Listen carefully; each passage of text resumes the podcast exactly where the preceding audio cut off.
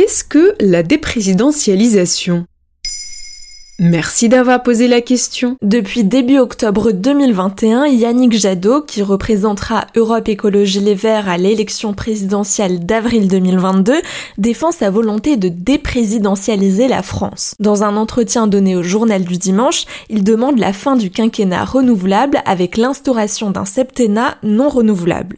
La déprésidentialisation n'a pas de définition exacte, mais revient régulièrement dans les débats lors des campagnes électorales. Il y a quelques années, on parlait à l'inverse d'hyperprésidentialisation pendant le mandat de Nicolas Sarkozy entre 2007 et 2012. Attends, pour comprendre la déprésidentialisation, il faut peut-être comprendre la présidentialisation, non? Il s'agit d'un terme de science politique et de droit constitutionnel désignant le renforcement du pouvoir du président. Il a pour la première fois été instauré aux États-Unis en 1787. Le régime présidentiel a mené à une stricte séparation des pouvoirs. Il y a d'abord le pouvoir exécutif, représenté par le président élu au suffrage universel, puis le pouvoir législatif, tenu par les assemblées parlementaires, et enfin le pouvoir judiciaire. Et donc en France, c'est un régime présidentiel c'est ce qu'il s'est passé en France avec l'instauration de la Ve République en 1958. On a aussi parlé d'une présidentialisation des institutions. Depuis Charles de Gaulle en 1962, tous les présidents de la Ve République ont été élus au suffrage universel direct. Ce suffrage a permis de renforcer le pouvoir du président en faisant le personnage clé de l'État.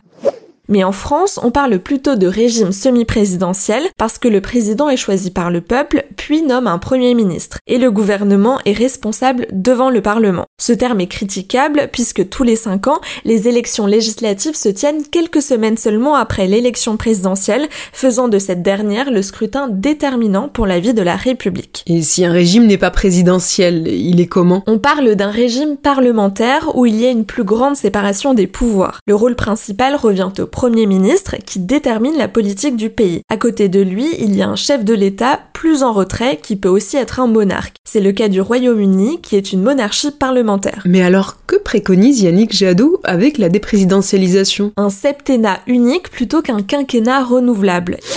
Il souhaite aussi que le président se cantonne à quelques missions seulement, c'est-à-dire selon lui être le garant de l'état de droit, des libertés fondamentales et de la protection du climat. Concernant l'aspect parlementaire, il préconise une élection de l'Assemblée nationale à la proportionnelle avec une parité obligatoire. Il ne veut plus que le couple exécutif soit représenté par le président de la République et le Premier ministre, mais par le président de la République et la présidente de l'Assemblée nationale afin d'avoir un binôme paritaire dans l'équilibre des pouvoirs.